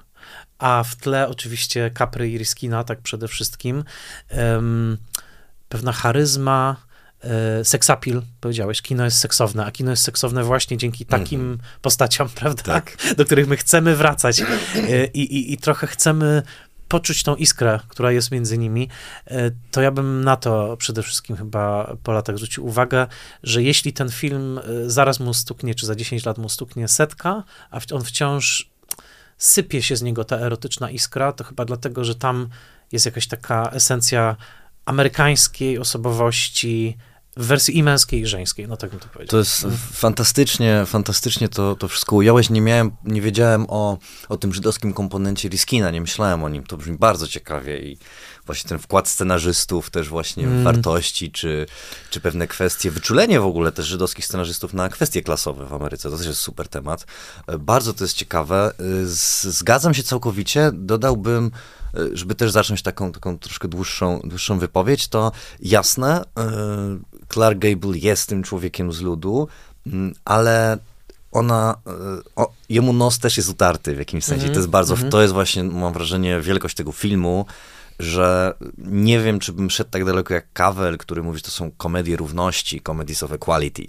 E, myślę, że czujne oko, powiedzmy feministyczne, czy może właśnie jakieś kobiece spojrzenie by, by tutaj mogłoby się z nami, czy ze mną jakoś tak pokłócić. Nie mówię, że, że nie, ale jest, jest właśnie to wrażenie jakiejś takiej prawie że równości w tym, jak te hierarchie się tam zmieniają, jak e, on się popisuje, ale to ona zdobywa ten samochód mhm. i tak dalej. I, I on jest bardzo urażony tym, że jej się udało. Tak, on jest urażony, jednocześnie właśnie oddaje jej klapsa, ale powiedziałbym tak, to jest klaps klasowy, ale to jest też taki klaps, jaki daje się dziecku mhm. i tutaj absolutnie nie jestem zwolennikiem przemocy wobec dzieci, ale to jest ten klaps y, taki też, prawda, bo on, on, on jest troszkę ojcem i matką. Ta scena śniadania jest po prostu fenomenalna. Y, śniadania? Jak on A, przynosi, śniadania, tak, tak. Jakby, y, zapomnia, to jest słynna scena, ale ja na przykład zapomniałem totalnie, że tam jest donat moczony bodajże w kawie. Znaczy to są tak, takie tak, detale. Da, Dunkin, jakby, tak, Dunkin Donut. Dunkin, to mm. są takie detale tak ultraamerykańskie, a zarazem, zarazem takie, no, no nie wiem, rozbrajające zupełnie i tam szczoteczkę jej przynosi i tak dalej, że z jednej strony tak i, i ta klasowość jest w sumie od początku bardzo wyraźnie tutaj zaznaczona i myślę, że to jest, y, to jest fantastyczna. Inna sprawa, że zastanawiałem się nad tym, że wtedy, oczywiście w latach 30., y, no, newspaperman, dziennikarz, no to był taki jeden, właśnie tak powiedziałeś, taki archetyp y, kina, pewnie strona tytułowa tutaj była takim fundamentalnym filmem i w ogóle mnóstwo było dziennikarzy w latach 30., też w innych skrubolach i tak dalej, że dziennikarz mógł być człowiekiem z ludu. E, znaczy, że był postrzegany jako taki. E, wielu dziennikarzy dzisiaj pewnie chciałoby by za takich e, uchodzić. E, ci gonzo reportażyści, którzy właśnie, nie wiem, biorą plecak i w swoim jeepie gdzieś tam jadą do ludu. No ale jak sobie pomyślę na przykład o wszystkich ludziach prezydenta, czy o The Post Spielberga, no to tam już jest oczywiste, że jednak bycie człowiekiem mediów to jest też e, władza, e, za tym idzie też przynależenie do elity i tak dalej. Więc to jest też ciekawy moment w kulturze, że, że ten dziennikarz, który no nie tylko, że jest bez grosza, jest bez pracy już od pierwszej sceny, swoją drogą myślę sobie, że to jedno z lepszych w ogóle wprowadzeń bohatera w historii mm, kina amerykańskiego. Scena w e, budce Scena telefonicznej. w budce telefonicznej, kiedy kamera mm. właśnie Capry i, jego operatora też świetnego um, płynie do tej budki i on właśnie, tak jak mówisz, jest romantykiem, jest też takim troszkę, to na szczęście nie jest nigdy przegięte, trochę takim zmyślaczem. E, prawda? Ale to on... już jest właśnie w tej scenie, tak, tak, bo tak. on, y, y, nawet jak już jego szef odłożył słuchawkę, to on dalej peroruje. Tak, żeby wyszło na jego, że to tak. on się zwolnił, więc też to podkreślenie tej jakby takiej niezależności jego, że tak. on chce być... I ściemy jednocześnie. I ściemy, mhm, tak, mhm. więc to zdecydowanie jest. Um, ale właśnie, właśnie, że to jednak działa w dwie strony, że y, też myślę sobie o innych komediach romantycznych, bo mówi się oczywiście często, że to jest taki arcywzorzec. Um, wszyscy reżyserzy chcieliby się przyznawać, czy reżyserki do tego, że ich komedie romantyczne powstają pod wpływem ich nocy, jako tego wzorca też w zakresie, nie wiem, zapoznawania pary, mhm. sceny w autobusie, w ogóle ile jest scen w nocnym autobusie. To jest, e, powiedział bardzo pięknie Philip Lopate o tym, że to jest taki nokturnowy film. On rzeczywiście dzieje się prawie w dużej mierze w nocy, i jak oni tam te, te żarty wokół siedzenia, czy to jest siedzenie dla jednej osoby, czy dla dwóch, no jest to tak fantastycznie ograne, mm, mm, że myślę, że to y, po prostu y, też jest fantastyczny pod tym względem, ale że właśnie ta, to, co powiedziałeś o tych dwóch osobowościach, które są, obie są fascynujące i myślę, że na przykład y, dla mnie to jest też jakaś taka lekcja, że może dobra relacja z drugim człowiekiem, niekoniecznie związek małżeński, ale dobra relacja, nie zawsze polega, ja myślę, że to jest coś, co ty często mi mówisz, mm. nie zawsze polega na zgadzaniu się, mm -hmm. że może właśnie największe uczucie i jakaś miłość i przyjaźń rodzi się tam, gdzie właśnie ludzie się ciągle kłócą. Mm. I, I jakby ta apoteoza kłócenia się czy przekomarzania, to też jest jakby wielka taka rzecz w tym filmie. Mm -hmm. Spuścizna po Szekspirze, ale, ale też po prostu fantastycznie tutaj właśnie ograna, bo z jednej strony Clark Gable, który uważam, że można go dzisiaj absolutnie ocalić jako takiego właśnie e, misia. Taka, ta kategoria mężczyzna, myślę, że to jest jeden z, ideałów dzisiejszych, mężczyzna jako miś. Ale, e, czyli, znaczy, czyli dodaj. Tak, już, już tłumaczę, to znaczy, że um, zachowujący jakieś tam elementy tradycyjnej męskości, mm. E, no, odpowiedzialny i tak dalej, ale też właśnie w środku miękki, A, okay. uznający, nie wiem, potrzeby emocjonalne drugiej osoby, wrażliwy w środku, że to jest Ale bardzo... to już jest taki, że tak powiem, hashtag, czy miś, czy, czy tak teraz bardziej intuicyjnie to nazwałeś, bo wiem, że są różne no. trendy też, bo ta męskość też się zmienia, tak, tak i, e, e, ale to, czyli, czyli taki jakby z jednej strony silny, a z drugiej ciepły, tak, tak dobrze rozumiem? Tak, okay. myślę, że jest lepsze słowo na to, okay. ale też Clark Gable jest trochę taki misiowaty przez swoją mm -hmm. posturę, te dołeczki i tak dalej, -hmm. że to jest też w pewnym sensie, mm, jeśli jesteśmy w stanie, tak jak ty to zrobiłeś, jak uzasadnić te, taką, ten przemocowy aspekt i oczywiście no, scena e, jedna z finałowych, kiedy on rozmawia z tym ojcem, to jest też fenomenalnie napisana scena, mm -hmm, jak mm -hmm. ojciec y, E, Eli pyta go, czy, czy po prostu, czy kochasz moją córkę i on cztery razy, czy tam trzy nie odpowiada, tylko mówi co innego, co oczywiście my wiemy doskonale jest dokładnie potwierdzeniem tego, że ją kocha i jego pierwsza odpowiedź jest, trzeba by ją prać codziennie. A, tak. Czy zasługiwała, czy nie. Tak? tak. Znaczy, to jest tak. w słowach, to nie jest na poziomie powiedzmy tego klapsa wizualnego, ale tak. jest w słowach, no to też jest oczywiście jakoś tam niedopuszczalne dzisiaj. Tak, tak, tak ale, tak. ale jeśli to jakoś sobie wytłumaczymy też pewną, mm, no nie chcę mówić konwencją, ale tak jak ty mówiłeś, że klaps klasowy czy klaps dla dziecka, mhm. to on jest, on reprezentuje paradoksalnie jakąś nowoczesną męskość bardzo. Mhm, mhm. Ja miałbym taką intuicję. E, tak, dużo tutaj e, wątków. Ja powiem, że. Sorry, że tak dużo. Nie, nie, bardzo, właśnie bardzo dobrze. widzisz, e, bo mi się wydaje, że jest różnica i też pewnie dopiero może spędzimy następną dekadę myśląc o tym i rozumiejąc to, bo mam wrażenie, że y, ten taki zenit y, y, jakiejś takiej troski spod znaku woke jest troszeczkę za nami, szczerze mówiąc. Ja, myślę, tak. ja myślę, że, że, ale dobrze, że też on się wydarzył. No to są ciągłe jakby próby redefinicji bazowych pojęć. Natomiast chcę tylko powiedzieć, że chyba coraz lepiej ja też rozumiem, też myśląc o tym, że przestrzeń fikcji jest właśnie tą przestrzenią, w której mogą się wydarzyć pewne napięcia i mogą się nawet wydarzyć pewne zdarzenia, e, w której, że tak powiem, one się wydarzają w takiej bezpiecznej przestrzeni, tak, że jakby, że jest różnica pomiędzy tym, kiedy Peter, fikcyjna postać, mówi właśnie o tym, co ty powiedziałeś, a jest też różnica pomiędzy tym, gdyby on to faktycznie robił. E, I to też jest e, jakby jedna, jedna taka moja, moja intuicja, ale druga jest taka, że i tutaj Kawel gdzieś tam się uśmiecha ze światów, no, że te filmy są ten film, ale też inne skrubole, są trochę przedłużeniem tej szekspirowskiej komedii, gdzie y, metafora wojenna w odniesieniu do relacji ludzkiej kochającej relacji ludzkiej jest wciąż ciągle w użyciu. E, I jakby to, że mury Jericha się pojawiają, i oczywiście to jest kocyk, kocyk swoją drogą w tym roku, to słowo sponsoruje mój rok.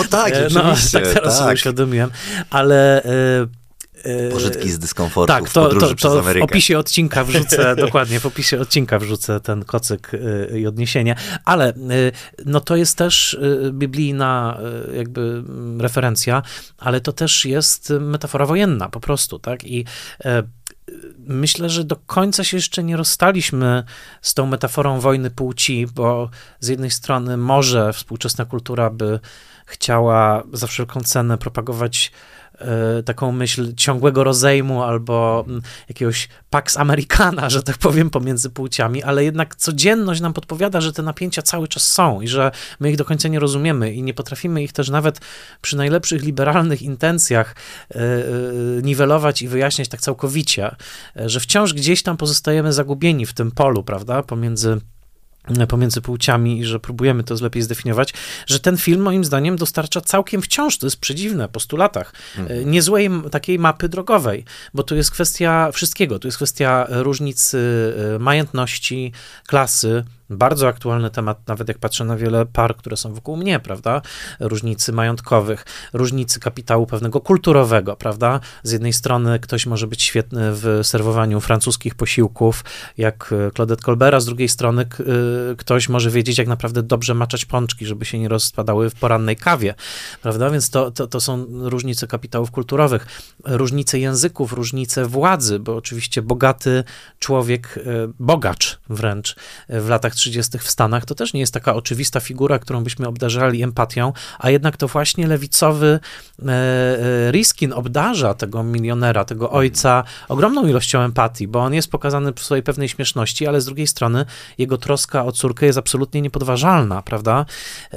Taka naprawdę bazowa, on naprawdę się o nią troszczy. Mimo, że wszystko zaczyna się od tego ultra szekspirowskiego i ultra patriarchalnego zakazu, e, prawda, czy jakiejś kontroli ojcowskiej, no bo to w każdej komedii Szekspira jest ojciec, który próbuje kontrolować wybór e, męża przez córkę, tak?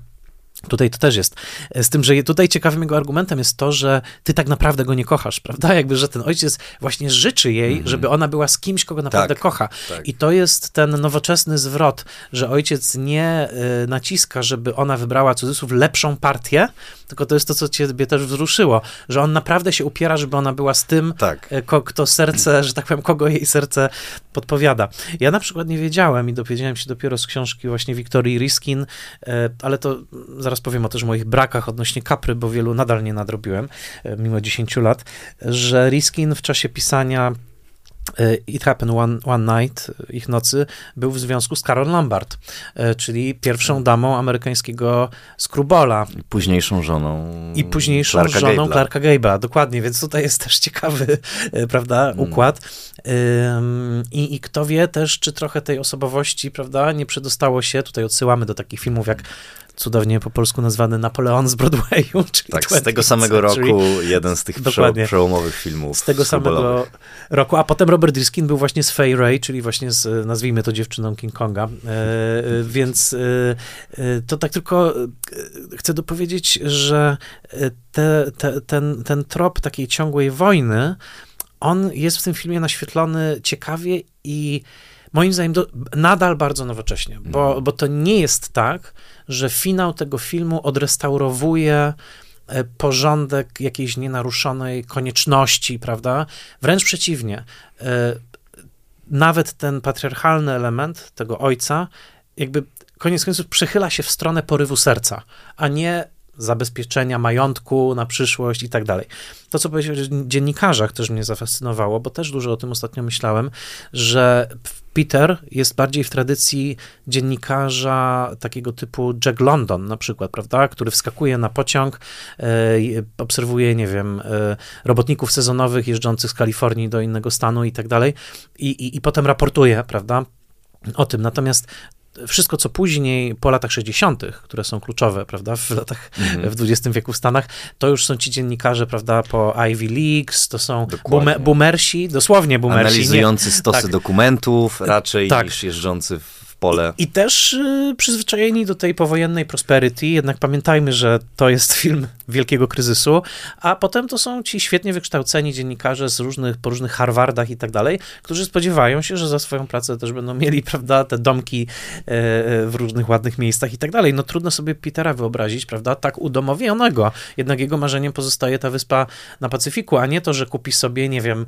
willę na Long Island, tak? tak. Więc to jest też, to jest też ta różnica, więc te on jest takim, powiedziałbym, połączeniem z jednej strony romantyka, tej takiej trochę hemingwayowskiej figury, ale na szczęście bez tego, mm. że tak mhm. powiem, y, dziaderskiego nalotu, prawda, że on musi sobie teraz postrzelać i zastrzelić jakąś gazelę na przykład, tak, w Afryce, y, a, a gdzieś pod spodem bije to jego to jego romantyczne, e, romantyczne serce. I, I tutaj bym zaryzykował, że takiej figury dziennikarza mhm. my faktycznie już nie mamy, że, że to jest ktoś, to, jest, to już jest archeologiczna warstwa tego filmu, to jakim dziennikarzem jest, e, jest Peter Warren. Tak, tak bo dopowiedzmy, że wydaje mi się, że on jest jeszcze taką, e, z kolei on też jest dinozaurem, powiedzmy, w tym świecie, tego yellow journalism, tak, mhm. czyli tego tandetnego dziennikarstwa, które właśnie nie było po prostu hardym fact-checkingiem, czyli po prostu takim super jakościowym dziennikarstwem kojarzonym dzisiaj, no nie wiem, na przykład z New Yorkerem, tylko mhm. właśnie było no trochę taką konfabulacją. Zresztą ta scena, mm, to jest dla mnie dziwne, ta scena, kiedy on za tysiąc dolarów daje tą swoją opowieść. To jest takie troszkę dla mnie, nie wiem do końca, bo jestem ciekaw, jak ty mhm. to czytasz, mhm. E, ten gest, ale to tutaj zdecydowanie jest. Natomiast mnie też zafascynowało jak wczoraj sobie oglądałem ten film, ukazywanie Claudette Colbert jako, mhm. jako gwiazdy. E, ciekawostką jest to, na pewno wiesz, że wolała pokazywać swój lewy profil. Mhm. Ten lewy profil był jej takim domyślnym, najlepszym, ale z racji tego, że i tutaj też jest ciekawa paralela, że no, mówimy o tym filmie jako arcydziele, pewnym cudzie, ale też może ta jego plebejskość też zawiera się w tym, że no jasne, był zrobiony w Kolumbii, więc takim niezbyt cenionym studiu, ale też bardzo szybko.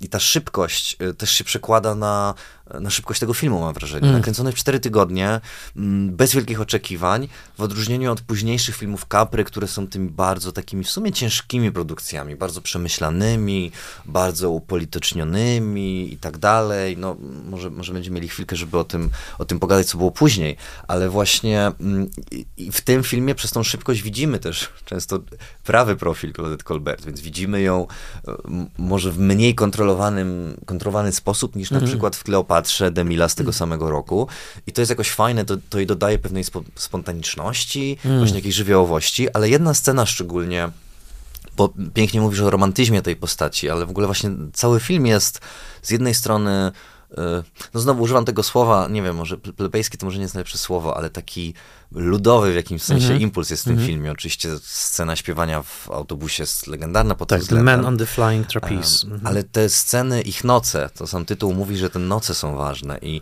e, pierwsza czy, czy, czy druga noc w tej chatce, to niezwykłe oświetlenie migoczące e, i też to, że ona ukazuje się, kiedy ona zagląda do niego, a on już chyba śpi, ona wygląda jak w ogóle z komediantów e, Marcela mm. Mm, mm, jej e, brwi mhm. podkreślone, jej twarz taka niezwykła twarz. Znaczy, to nie jest amerykańska twarz, cokolwiek to może znaczyć. Mhm. Mhm. Nie tylko dlatego, że ona się urodziła w Paryżu, ale no, miała bardzo wyjątkowy typ urody.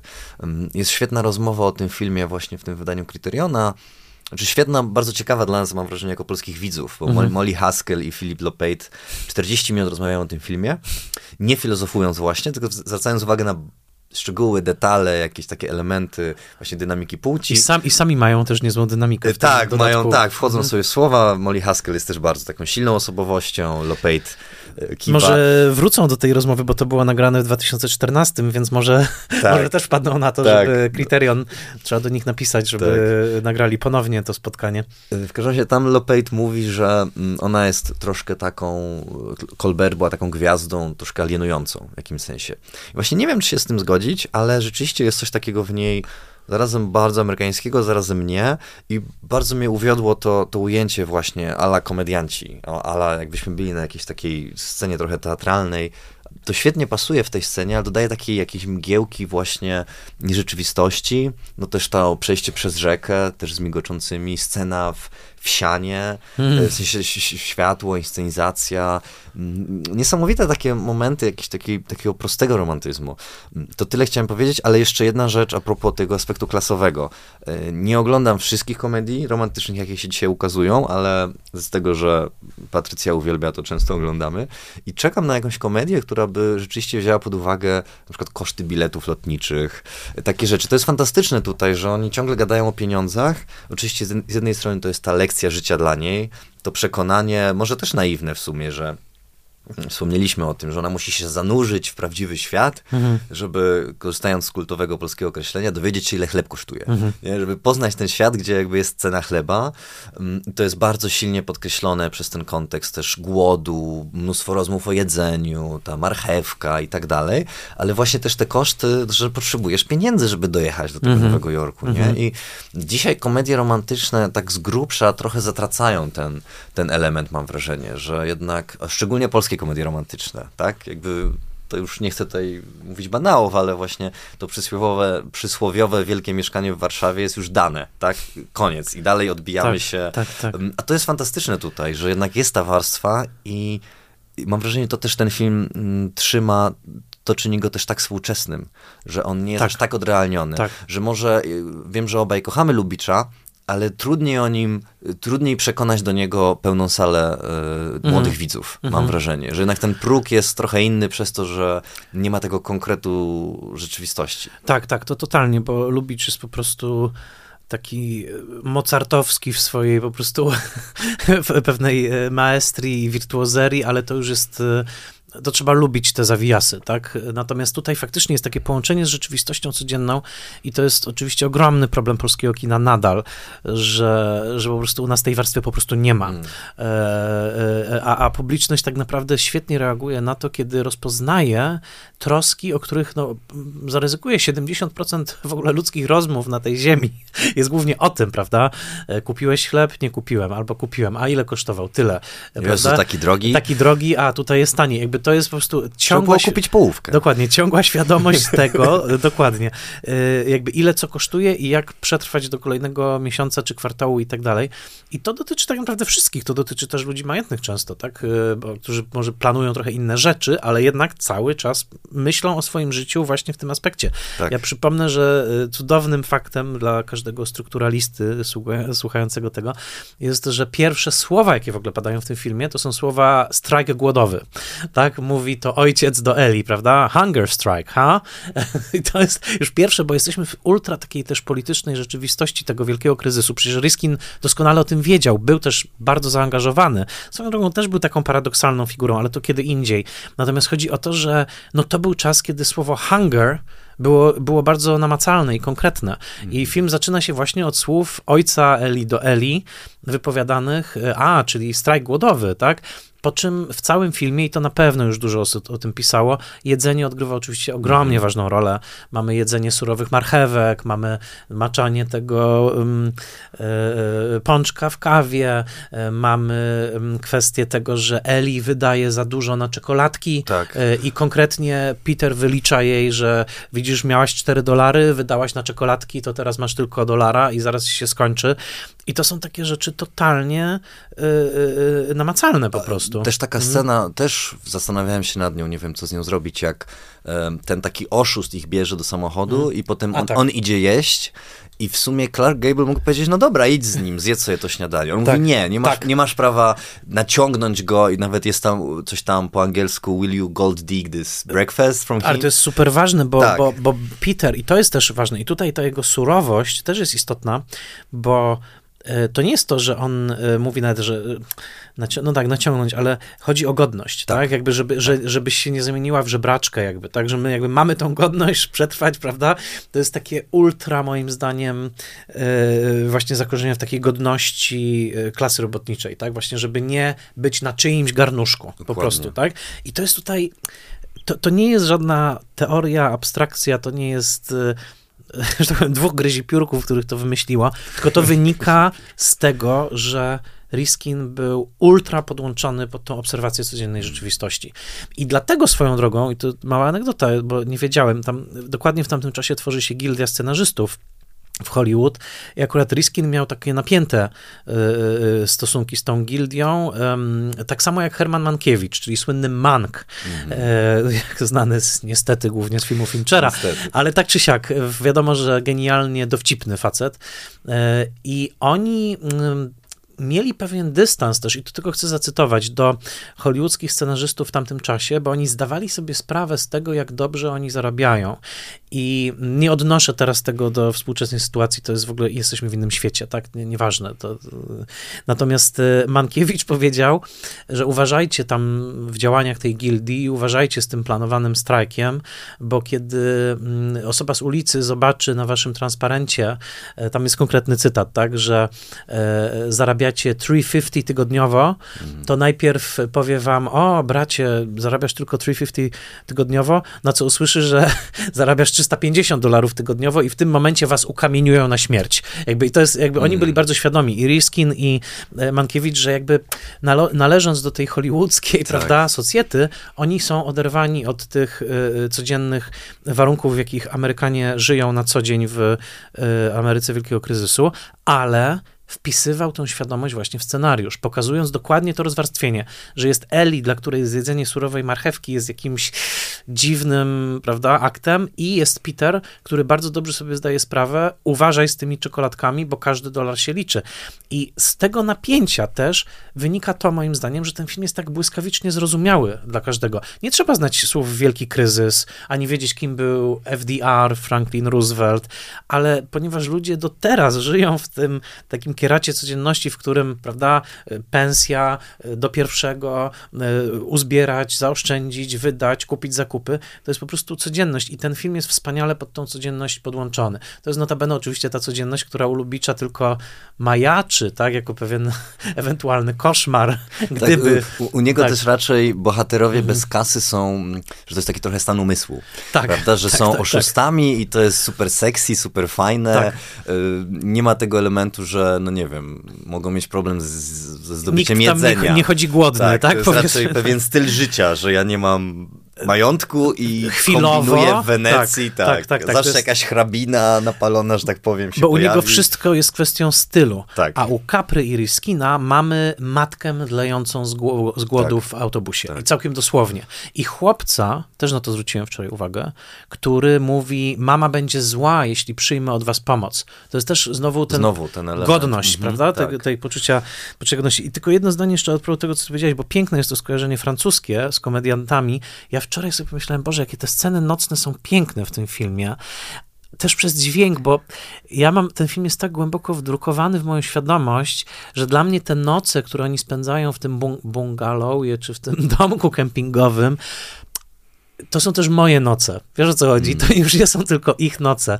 Ja też z nimi spałem, tym, bo tak wiele razy to oglądałem. I dla mnie cudowny jest nawet ten odgłos deszczu, że to mm. wszystko jest w tym szumie deszczu, w tym księżycowym, studyjnym świetle, ale ja po prostu czuję intymność tych momentów i też myślę sobie, kurczę, w którym filmie nawet dzisiejszym, nawet, nie wiem, polskim, współczesnym, mielibyśmy taką scenę, w której mamy ciekawie, seksownie, niestereotypowo, z muzyką z Magic Mike'a w tle, ale pokazany akt rozbierania się mężczyzny, prawda, w sypialni. To kiedy on zaczyna mówić, a może jest pani ciekawa, jak mężczyzna się rozbiera.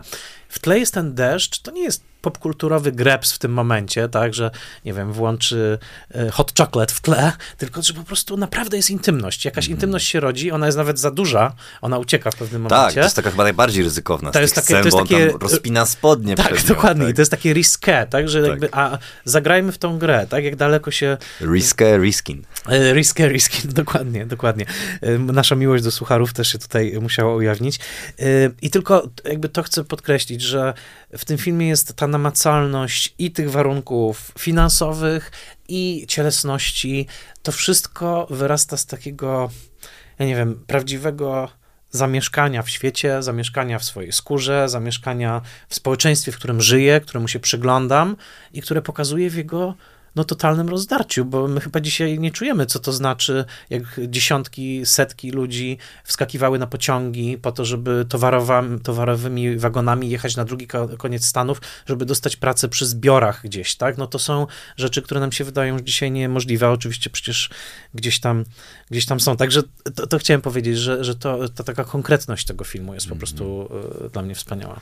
Tak, absolutnie. Właśnie to, to też mnie wczoraj uwiodło i, i tęsknię trochę do tego.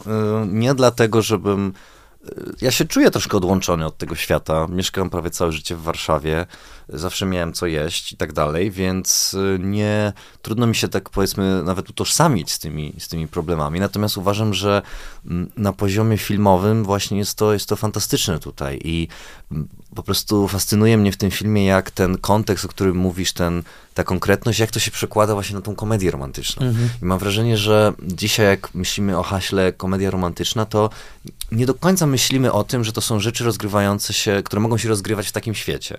E, mam jeszcze jedną sugestię na pytanie do ciebie, na, ale to może zachowam na koniec. Mhm. Natomiast właśnie to, że... Mm, Zarazem ostatnia scena tego filmu, yy, czyli ta scena w tej chatce, która swoją drogą, yy, ostatnio byłem dzięki szczęśliwym zwrotom losu w Dallas, mhm. w Teksasie. A no właśnie, zapomniałem, że ty tak, wracasz z Teksasu. No. Tak, tak. I mhm.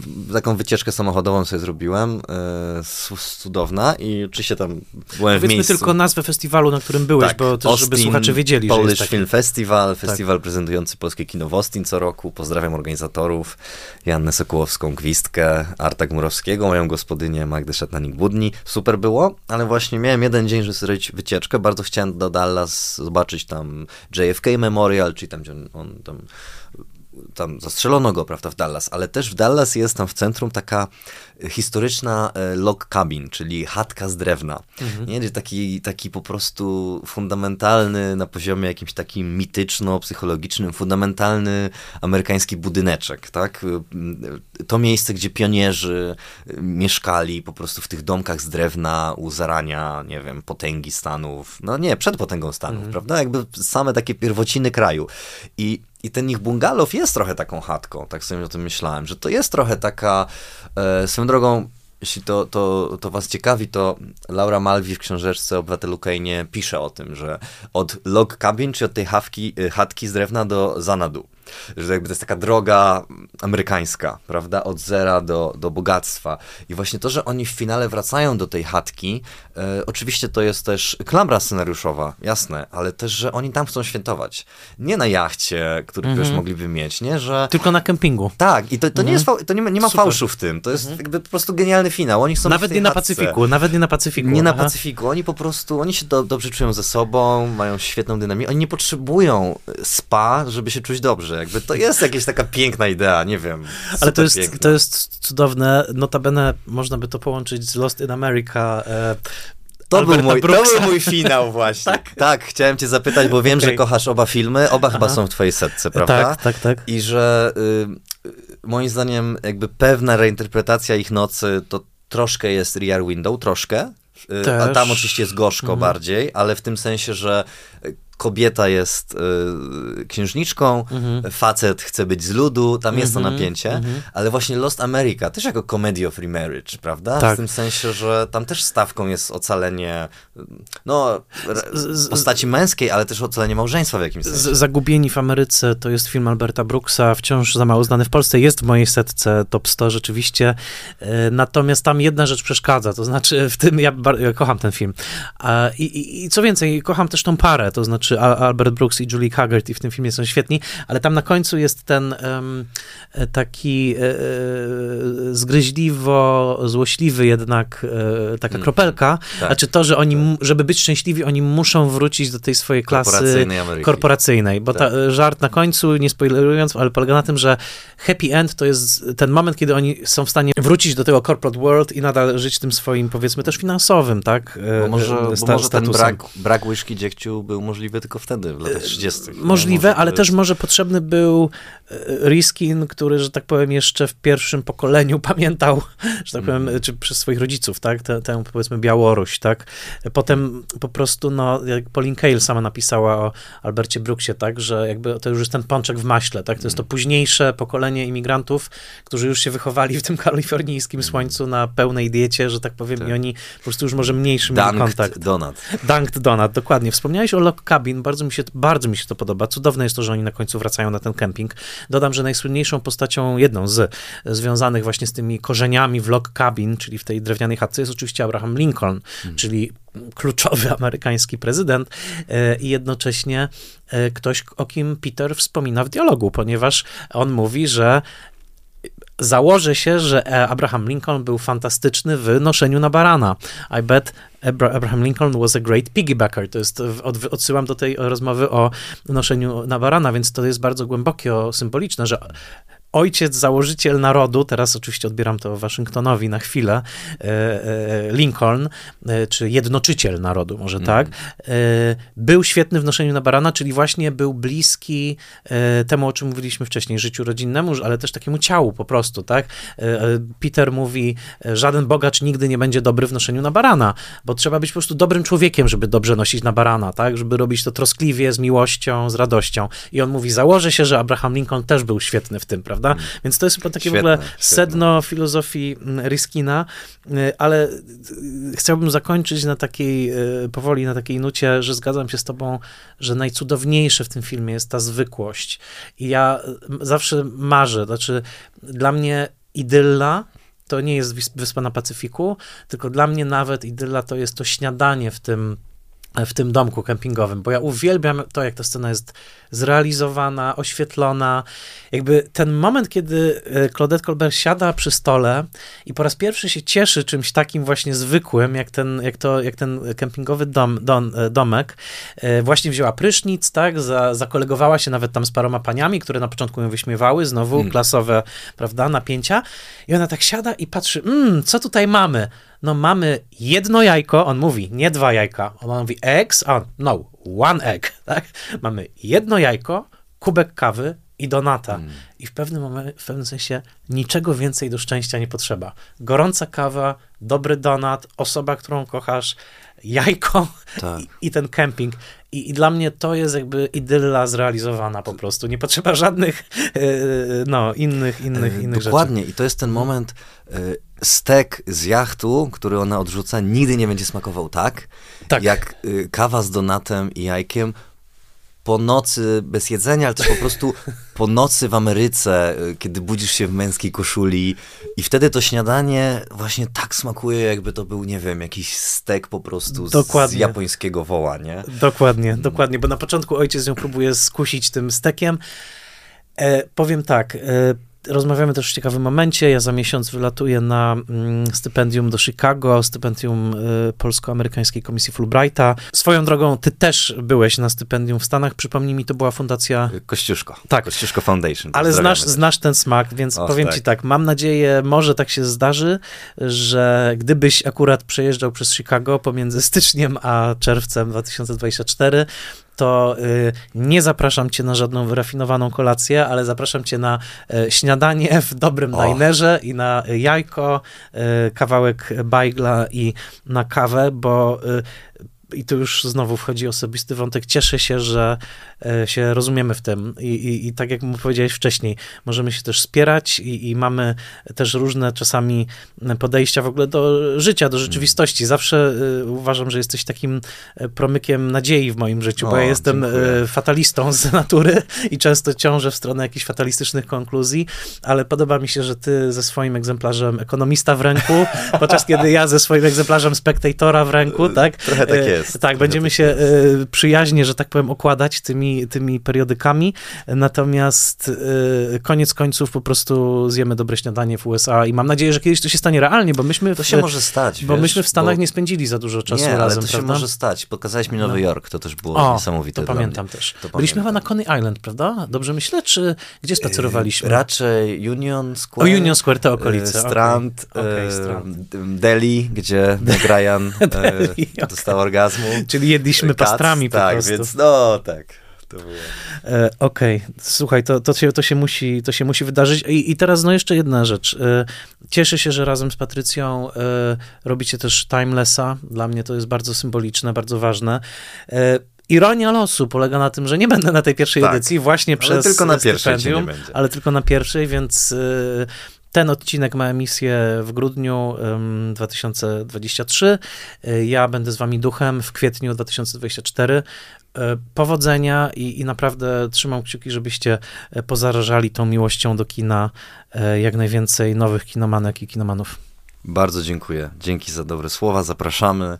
Jest to dla nas bardzo ważny projekt. Może tak jak dla, w pewnym sensie dla, dla ciebie Spoilermaster jest projektem twojego życia, pisałeś o tym, to myślę, że mogę powiedzieć, że dla nas to jest też absolutnie coś, czego nigdy wcześniej nie robiliśmy. I Czy możesz troszeczkę zdradzić pro, jeszcze o programie? To ostatnie słowo na teraz. Tak, program jest w sumie już w tym momencie w miarę jawny, będziemy go promować, komunikować, ale z jednej strony musicale Patrycji, wybrany przez Patrycję, z drugiej strony Elaine May, wspaniała reżyserka, o której ty też mówiłeś w swoim podcaście, z trzeciej strony y, perełki odrestaurowane z różnych zakątków świata, spora selekcja klasyki japońskiej, którą wybrałem z jednego roku, 54, kilka arcydzieł, y, dużo, dużo więcej, y, mnóstwo koncertów filmowych. O, to też Państwa zachęcam. Już program jest w pełni opublikowany, zrobiliśmy opisy, będzie bodajże 12 po prostu koncertów. Dwa to będą koncerty bez, bez filmu, a reszta to koncerty do, do filmów niemych i dużo, dużo więcej. Tyle może na ten moment. E, przypomnij daty. 8-15 kwietnia 2024. Kino Muranów, Kino Atlantik, um, Polin, Teatr Wielki, i Filmoteka Narodowa. Wspaniale, Illusion. Wspaniale, bardzo się cieszę. Przy tej okazji także pozdrawiam Romana Gutka oczywiście i e, dziękuję Tobie za tą rozmowę, a dzisiaj dostaniesz googlowe zaproszenie na rozmowę o ich nocach w listopadzie 2033. Byle po 13. I już, dokładnie, już się cieszę na tą rozmowę. Bardzo Ci dziękuję, Sebastian. Dziękuję.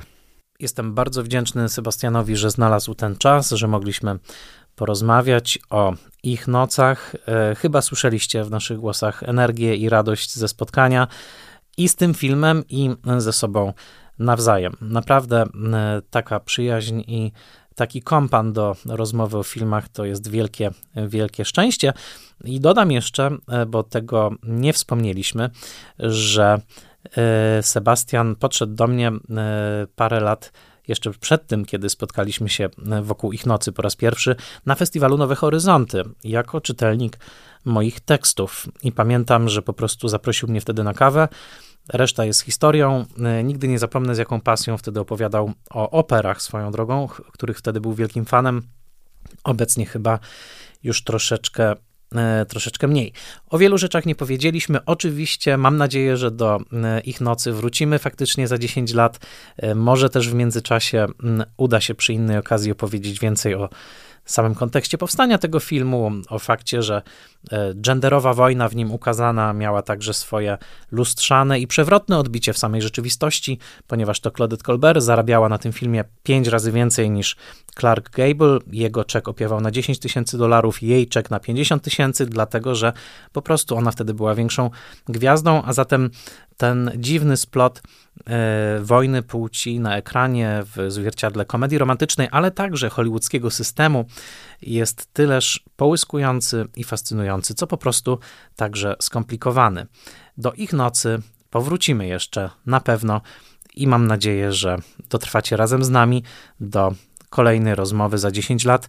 E, mam nadzieję, że wtedy wciąż Spoilermaster będzie nadawał tak regularnie, jak czyni to teraz, a jeżeli tak będzie, to oczywiście dzięki wsparciu patronek i patronów, którym dziękuję w tym momencie bardzo. Zapraszam wszystkich do wsparcia na patronite.pl łamane przez Spoilermaster, a kolejny odcinek Spoilermastera już za tydzień.